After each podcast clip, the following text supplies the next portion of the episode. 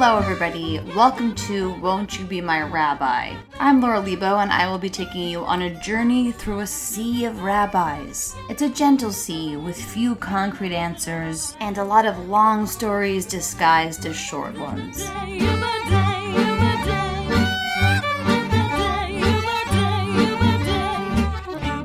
Is a podcast where I chat with rabbis of various Jewish denominations to see what they can teach me about life. Ever since I got sober in November of 2019, I've been nudged to indulge this feeling that I've always had, which is that there's magic in the universe and I'm allowed to uncover it. I've always been a pretty spiritual person, but I've always denied myself the experience of enjoying that part of myself because I identified as fiercely logical and scientific, and logic and science couldn't explain some of the things that I was feeling.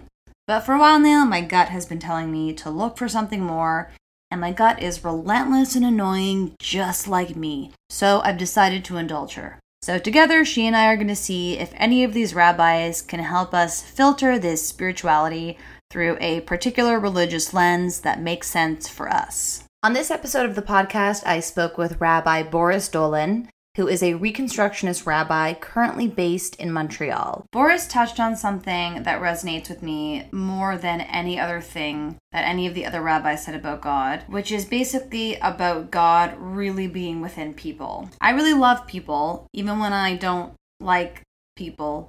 I think people are really incredible. I think the fact that we're also really awful sometimes is what makes some of the incredible people really incredible. It's incredible that we don't constantly indulge our baser instincts. It's incredible that we constantly transcend the temptation to get wrapped up in our own ego, and that we're often able to put the spirit of the collective before our own self interest is incredible. And it makes me love people. And it makes me think that, of course, God lives in people. And this principle seems like a very important tenet of Reconstructionist Judaism. Of all the rabbis from all the different denominations that I spoke with, Rabbi Boris felt to me the most in line with my understanding of, let's call this thing God. This is what I've been thinking a lot about lately. To me, it's meaningful that there seems to be some innate mechanism within humanity that makes us seek a higher power. And a lot of the time, when I say this to people, they say, well, that is our fear of death. That is our need to try and make sense of something that you just can't make sense of. Or there's some sociological or psychological explanation for it. Or there's even in the hard sciences some explanation for why we seek God. And that doesn't change things for me. The best way I can explain it is that when you fall in love, there's a physiological response in your body. Uh, you have higher levels of dopamine, of uh, norepinephrine, and you can list off all of these things. And then you could take that list to somebody who's never been in love and explain it to them. But they won't really understand because love is greater than the sum of those parts. The experience of love is an experience. It transcends those physiological responses. It transcends the scientific explanation. And so I don't care why we feel that way. I don't care why so many cultures have found the need to seek meaning or seek higher power. I think the fact that we do seek higher power in and of itself is what's holy, whether some other worldly God exists or not. And talking to Rabbi Boris, I felt like he understood that. And I felt like that's what it means to reconstruct Judaism. That Judaism is in humanity, that Judaism is in people. And so I have to say, there is something about Reconstructionist Judaism that just feels so right for me. To the point where I started looking into joining a Reconstructionist congregation in Toronto. So, with all that being said, let's just get to the conversation. Here is Rabbi Boris.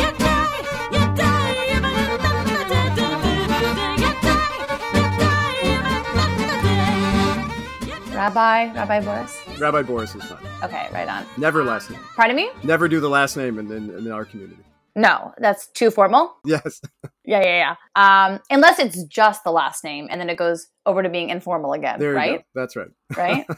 So, is it true that you play the banjo? Is this true? I do. I've been trying for my whole rabbinic career to find a way to weave it into more than just a, a talent show here and there, but I do. Yes. Is music a, a big part of your life? Yes. So you know, when I lead services, I'm always playing. I always have my guitar in front of me. Uh, it's it's a very important part of my life, and I actually think you know is one of the ways that I first became interested in Judaism was through the music, but not Ooh. not necessarily the banjo, but definitely uh, through the music. Through uh, Jewish music. That's through yeah. religious music. I um, and now pardon me for I don't want to lead you, but I find that I personally, uh, my the closest connection I ever get to, uh, like a religious experience or like a slightly transcendental experience um, is usually through music. Yes. And I'm wondering if you ever feel like connected to God specifically through music. Oh, very much so. You know, I, I think, uh, you know, one of the things that, that maybe we can get into is the, the different ways that, especially in the Reconstructionist movement, people find that sense of godliness, that sense of holiness. Um, and, you know, I, I think I definitely music is something that allows me to connect more deeply with the words on the page, with ideas, with ways of seeing Judaism and ritual. Um, and sometimes it definitely, you know, during services on a Saturday morning when I'm singing a song, you know, pre-pandemic times with the congregation in front of me, um, you know, I don't necessarily always find myself consciously thinking of the words, but I'm thinking beyond the melody and just that experience of being together. So yeah, transcendental, if that's what you want to call it. I, I definitely connect in that way. Right on. Um, while we're here, uh, give me a little brief overview uh, of what it means to be a Reconstructionist Jew, as if I were like a child or a or a dummy. So yeah, when I was studying to be a rabbi, our final test was what was used to be called the elevator speech, then the cocktail party speech. Right. Yes. So two minutes or less. Although I think as I've gotten older, I seem to do at least three or four minutes. So we'll see what I can do.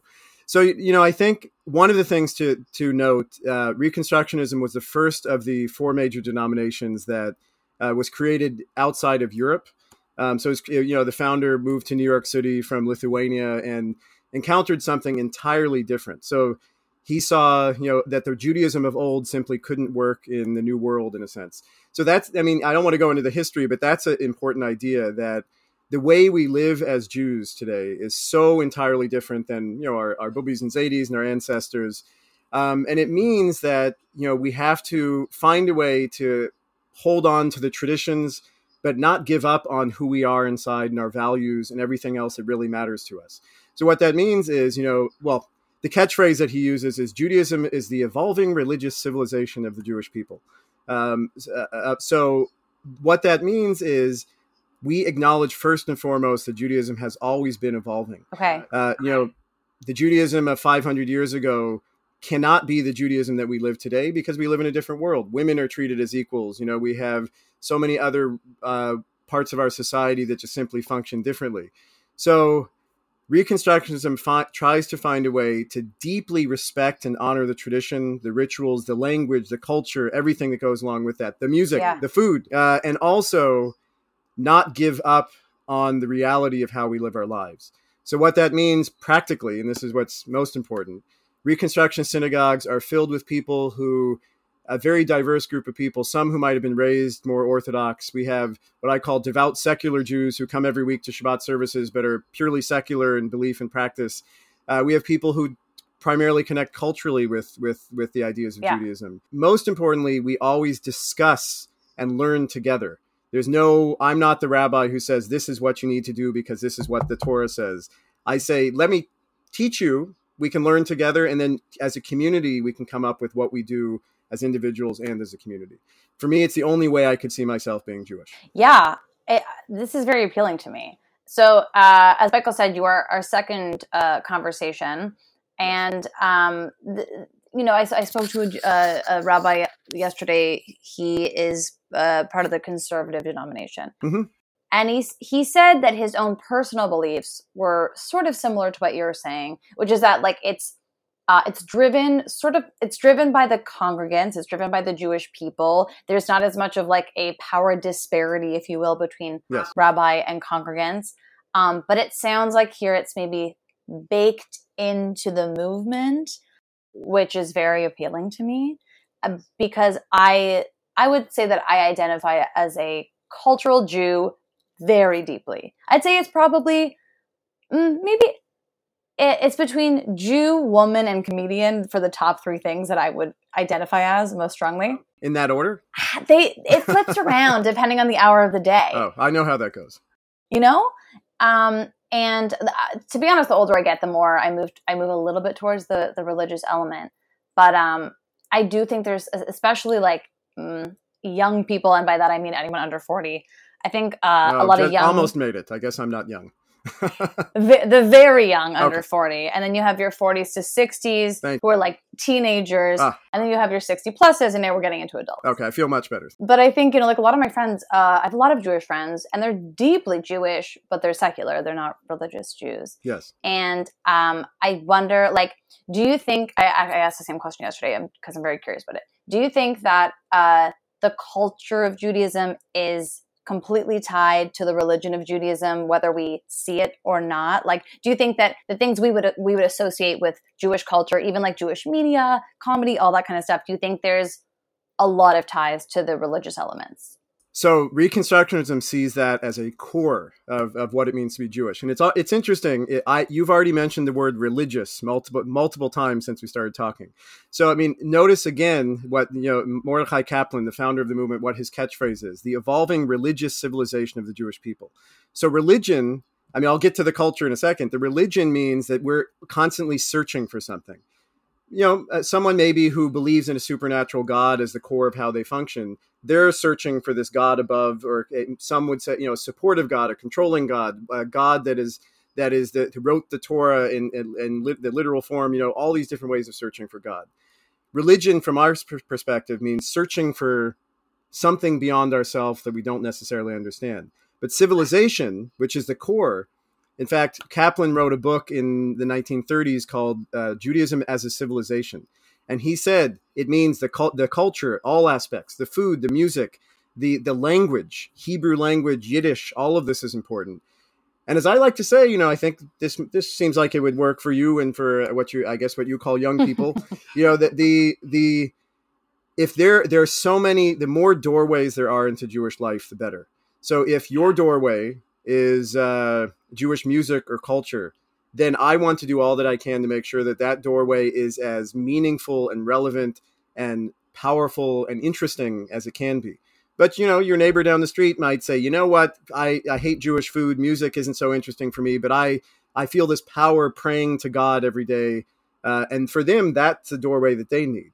So our de- our denomination, which we don't actually like to think of it as a de- denomination, but unfortunately or not, it is. Will you say a bit more about that? Like why why you don't like to think of it as a denomination? So, starting with Kaplan himself, he did not like the idea of creating a new denomination. He said this is a way of seeing Judaism that essentially has always he he felt, which I kind of do too. This is how Judaism has always been. You know, if you imagine you're in Fiddler on the Roof, you're in the shtetl, you know, you're not thinking I'm religious, I'm secular, I'm humanist, I'm conservative. Right. You were Jewish, you were Jewish, you were Jewish. And Yeah. that Judaism didn't mean you daven three times a day. It might have. It meant, you know, maybe you spoke Yiddish. Maybe you you you had you were a bit sarcastic at home when you talked to your friends. You you might it might mean you like Jewish food. And this full picture is what made Judaism.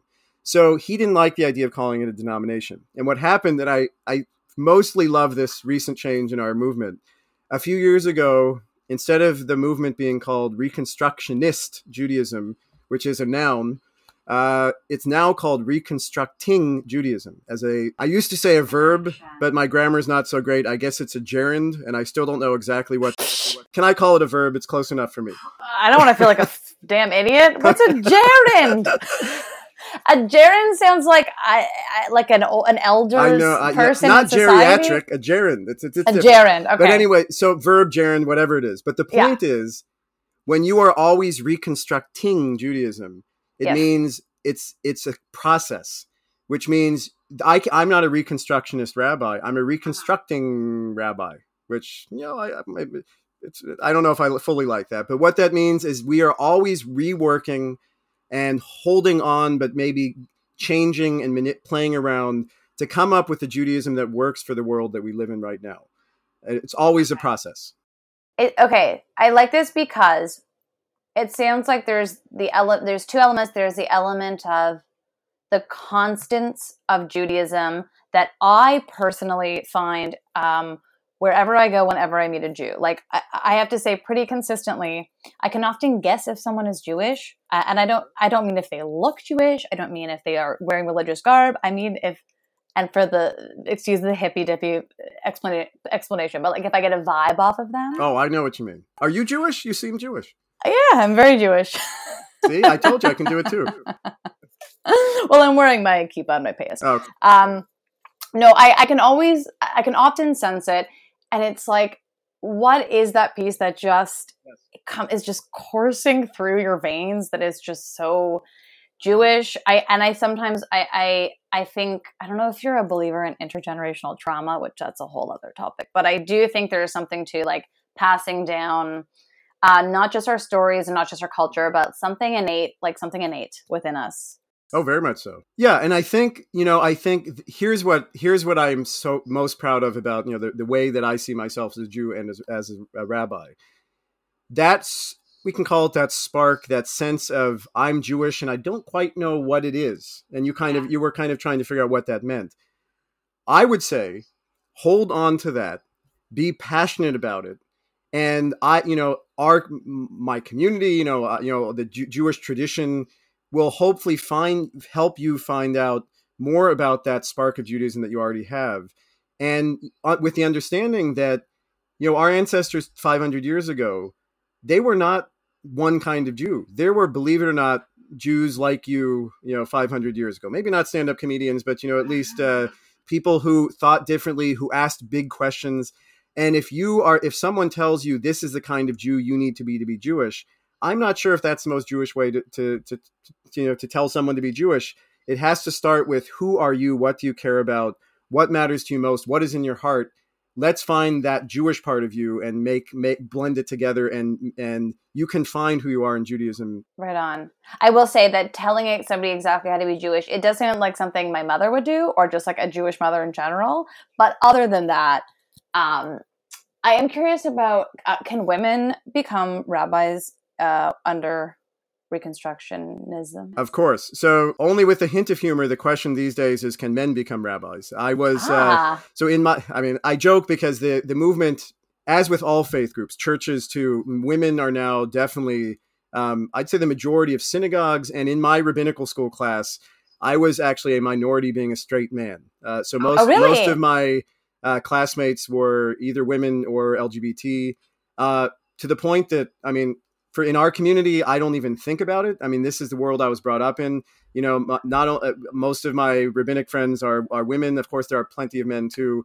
Uh, my Talmud teacher was a, a you know a uh, was an Orthodox man, who, and you know I had gay teachers uh, who who taught who many of them who were raised Orthodox, and this this world of just the diversity, women, LGBT people, you know, people who are raised Orthodox, people who are fully secular, we all get along and we yeah. but we honor your truth whether that truth is your whatever gender identity you you are whatever you know whatever however you see faith god culture yeah. we honor it but we don't just say you're okay let you come in be it be, be who you are you're not going to be challenged just we accept everything about you we do accept everything about you but i also as i said I hope that you can find that spark and learn more about what makes you special and how you connect with Judaism. We love it. Yeah, love to hear that. I mean, I think also, um, I think it's important to see faith leaders that are diverse and faith leaders that like represent uh, their congregants because I, I, you know, I'd imagine, um, you know, like even if even if there isn't as much of a, a, a power disparity, that is still the that's that's like the face of the congregation. That's the person that you associate with them with with that uh, synagogue, with maybe that movement. And I would imagine that if you see only uh, straight white men or straight men, straight cis men um, representing, you know, like I, I, would imagine that even if you were told that your lifestyle is validated or you were told that it's okay to be A, B, C, D, and it wouldn't feel like it's okay. Um, so that makes me very happy to hear. Yes, and in fact, it's uh, some I you know being I can call it raised as a rabbi in in that kind of context. I, I understand the fact that I am a cisgender straight man, you know, and all of that in in a community, you know, here in Montreal where most of the rabbis are actually men. Um, I do all that I can to make sure that women, you know, are leading in the community. You know, we and in our in Reconstructionist Judaism too, gender matters. We make sure I never refer to God as a he because God is not right a he. God is beyond gender and all gender and everything uh, that goes along with that. So when we say God, I don't say Lord at home. You know, I actually don't say Lord our God. I say Spirit of the universe. I don't say King because I don't connect with that, although I do believe in God. Yeah. We take seriously gender. And as you said, I can't say that we accept people unless I'm also making sure that on the bema of the synagogue, we have women, we have secular Jews, we have people who are more traditional, and we have LGBT people and gender queer people and everyone. Otherwise, I then I'm just becoming the rabbi who is saying this is the only, I'm how you have to be Jewish, and right. I simply don't believe that. Um, I love this. While we're here, I am curious. I guess I'll frame it like, what emotions do you feel when you think about God? So, if I may pull the Reconstructionist trick here, please. Before I you ask me, tell me what you think of God. Okay, I'll, I'll tell you what I think of God, and I'm going to preface it by telling you that um, I have come to the idea that I may even believe in some kind of God very recently. Wow! And in the um, past twenty minutes, right? Yeah, this conversation's been illuminating. Uh, it's been an awakening. 10 points for me. Great. 10 points 10 points for you. Um I think of God, well, uh, I'll tell you what I I'll tell you what I can tell you. Okay. I have felt God um I have felt God through my senses.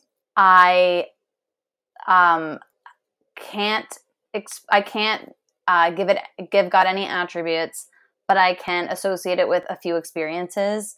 Mm-hmm. Um learning like mm-hmm. jumping in knowledge uh, like like uh, if i'm learning something and i go from um, a, a, knowledge gap to the next layer in knowledge i i like feel god in those moments. I feel god when i'm meditating but i can't name god. And i actually don't even know if i would call it god because i so identify it with a monotheistic god but it's something really potent that's not human that that doesn't have ego or humanity. So I'm sorry to say this, you are so reconstructionist. so the reality is, you know, the same verb of reconstructing Judaism, God for me is a verb. And actually God for me is a verb, not a gerund, because I still don't know what that is. No one does. What that means is God, you know, I don't be- I personally, although many people in my community do, I personally do not believe in a supernatural God. And I know for many people this comes as a shock. I believe deeply in God. I am religious I do not believe there's a God that I worship who is outside of the sphere of my reality. I believe the Torah was written by human beings with all the baggage that goes along with that, but at the same time was written by God because God works through us. Now, yeah. what I mean by that is um, when you when you as you said learn or do something good for someone else when you see someone on the street who is in need of your help that inner pull that just says i know what i'm supposed to do is right that for me is godliness when you if for people who fall in love or for people who experience tragedy and get support and love from community members or friends and family and you overcome pain and suffering god that's godliness uh, so you know god is a process too and as you you might believe also some mornings you know i think i believe i kind of believe in a almost more supernatural god that's something that's you know because things just uh, the day when everything out everything works out perfectly i haven't yeah. haven't had those since you know march of last year but uh, yeah. but you know but then there are days where i think i this god's not working for me today but if i see here here's what how i think about it so you said learning all those other moments where you aren't sure but you experience something god is in between god is in between you and what that is happening or what you're experiencing so in our community God is a English Christian word. It is not, I don't, saying you believe in, in God or don't believe in God. I don't care. My question is, what do you believe in? Do you believe in com- that you can be compassionate? Do you believe that the world needs fixing? Do you believe that people can be are good, but there's problems that go along with that? And the question that that I hope everyone can hold on to is not whether or not you believe or don't, but being on a search for something that you do. So this is a maybe uh, this isn't a harsh term, but when someone says I don't believe in God, it's kind of a it's kind of a cop out. Wonderful. So tell me what you do believe, and then we can talk. Yeah, it's funny because so I'm so embarrassed to admit this, but um, I, the pandemic as was a very challenging time for all of us, and my way of coping was to get very into crystals. Nice. And um, I was not previously into anything, uh, you know, esoteric or hip, or like crunchy granola, and I don't know, and I couldn't quite explain why. Um, and I on my podcast, I was going on a whole rant about it, and and like really feeling the need to compensate um, or like to to to say, oh, oh no, you know, like I know this is silly, and I know there's no scientific explanation, but maybe eventually there will be, and I, blah blah blah blah blah. And what I hmm. came to in my head is like, who maybe crystals are. I'm putting this in quotes. Real. Who who knows? Who cares? Maybe science explains everything, but also even if science even if we just don't know uh, the exact science behind certain things that feel mystical to us right now, and we eventually find out, oh, this is the scientific mechanism behind it. Who cares? It's still mystical. It still felt mystical to us in that moment, and the, and the fact that science is responsible for that is even cooler. You, you oh, know, yeah. like it doesn't take away from that mystical or like transcendental experience that we can concretely explain it, or that it's human or whatever.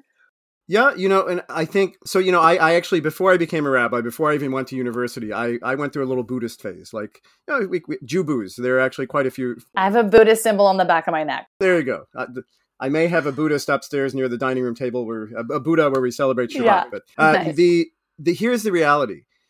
That level, that spirituality, that you know, the, the the whatever you call what you found in the crystals, whatever you find in you know meditation, yoga, all of these things. Uh-huh. Judaism has that and what I realized very quickly when I started studying, you know, popular Kabbalah at the time, or you know, even the Talmud. We have a weekly Talmud class at our, at, in our community where we study the same text that all the Orthodox Jews are studying. But what what we find is, oi, do they cover everything? They cover, you know, they cover uh, superstitions that I thought were just superstitions. They cover the zodiac. You know, uh, they cover. I'm sure they cover cover crystals and Chinese food and everything else that's important to us. it's all in there. And the point is, everything can be Jude- Jewish. It can, can be connected with Judaism. The mysticism, the food. You know, you think you think that uh, just uh, you know uh, watching TV or you know having an argument with a friend or you know eating dinner or how you how you what kind of shampoo you use. I mean, you look at the Talmud, you look at our tradition. There's a place to find spirituality and connection in all aspects of our life. And if you just think, you know, for someone who thinks, you know, I'm not religious, I don't go to synagogue. Okay, so for those two hours once a week, you're not being religious, but you're I'm sure you're doing plenty of quote unquote religious things the rest of your week. Are yeah. you a good person? Do you do sp- some sort of spirituality? Do you play music? Do you yeah. you know do you are you an organic farmer? You know all of these things. Yeah, there's something else that's there, and I would call that reclaiming and reconstructing that English word I would call all of the above religious. Okay, that I can get on board with. Yeah, it works. Um, I am curious about you went to Poland for a year, yes, and you yes. were a rabbi at a synagogue there. Um, I went to Poland. I think I was maybe fifteen. I went on March of the Living. Mm-hmm. Way, way too young, I think, to go and like really get a sense of it was almost too much to process. It was almost too overwhelming to process. We visited camps, and I think uh, a lot of us were a little too young to to really understand it, especially because it was a uh, like a bus full of fifteen year olds. So you have the juxtaposition of like, you know, oh, like Brendan doesn't have a crush on me back with like the Holocaust. It was it was a it was a very intense, weird experience, and I want I wish I had been a little older. I would go back. Um, because I think what I was avoiding the the reason I was I had I sort of shut down and made a lot of jokes. And I think what I was avoiding is that I could viscerally feel the trauma of, yes, of the course. Holocaust being there. Mm-hmm. I'm curious, like as a rabbi, as a person who connects with Judaism strongly, obviously, like what what basically what was it like to be in Poland um, and to be so close to that memory? Well, see, it was an interesting experience. Uh, you know, I, I was there a little less than a year. Uh, long story. They they loved me, but let's just say they, they didn't have enough funding to keep my family myself there. So I would have stayed longer. Let me let me just I think I can explain it best through a, a very short story. Love so story. my interview weekend, I was actually there for Tisha B'av, which is you know the probably the one of the least celebrated Jewish holidays, where we, we remember the destruction of the temple and many tragedies throughout Jewish history. Um, and I, you know, in our communities, in, in I was in the U.S. at the time. Uh, you know, you what you do is you you really try to be sad You try to, you, you know, you, in fact, we're commanded you should try to cry and mourn. You know, if you can't get to get to the point where you're thinking of all the sad things throughout Jewish history. So I said to them, you know, it, it, it's traditionally we this is a sad time. You know, we we reflect on the sad events throughout history, and and they they they, they you know I, I had I had my guitar, but I didn't think anyone knew. So they they said, you know what? We're in Poland. We are surrounded by sadness. All the tourists who come here, all they all they want to do is see Auschwitz. They they come here and they think and they seem like, oh, you're just a remnant of this lost community. But you know what? Judaism is about life. And they said, I know this is supposed to be a sad day, and I know you're usually supposed to be mourning, but Rabbi, will you get out your guitar and can we sing?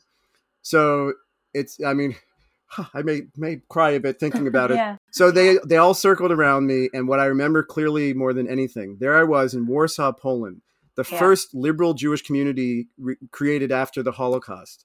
Uh, in all of Poland, you know, where where so many of us, you know, know our ancestry came from, and I was standing there singing on Tisha B'av, the day of mourning, Hava Nagila, with the with the Jews dancing around me. And afterwards, and they said, they said to me, which is a lesson I'm holding with me, that is what Judaism is about.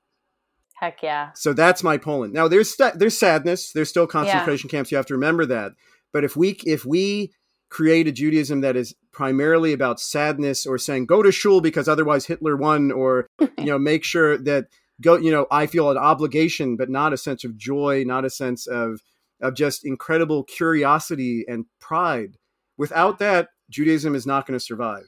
So you know poland actually believe it or not led me to actually be more joyous in my judaism after i left and that and i hold on to that experience in all that i do right now that is a really really incredible story um, and i don't think we'll find a better way to end this conversation so um, Thank you so much. I, I really, truly enjoyed uh, learning about being, no, reconstructing Judaism. That, that's, that's right. how we say it. That's right. Um, and chatting with you. So thank you so much. That was wonderful. Thank you.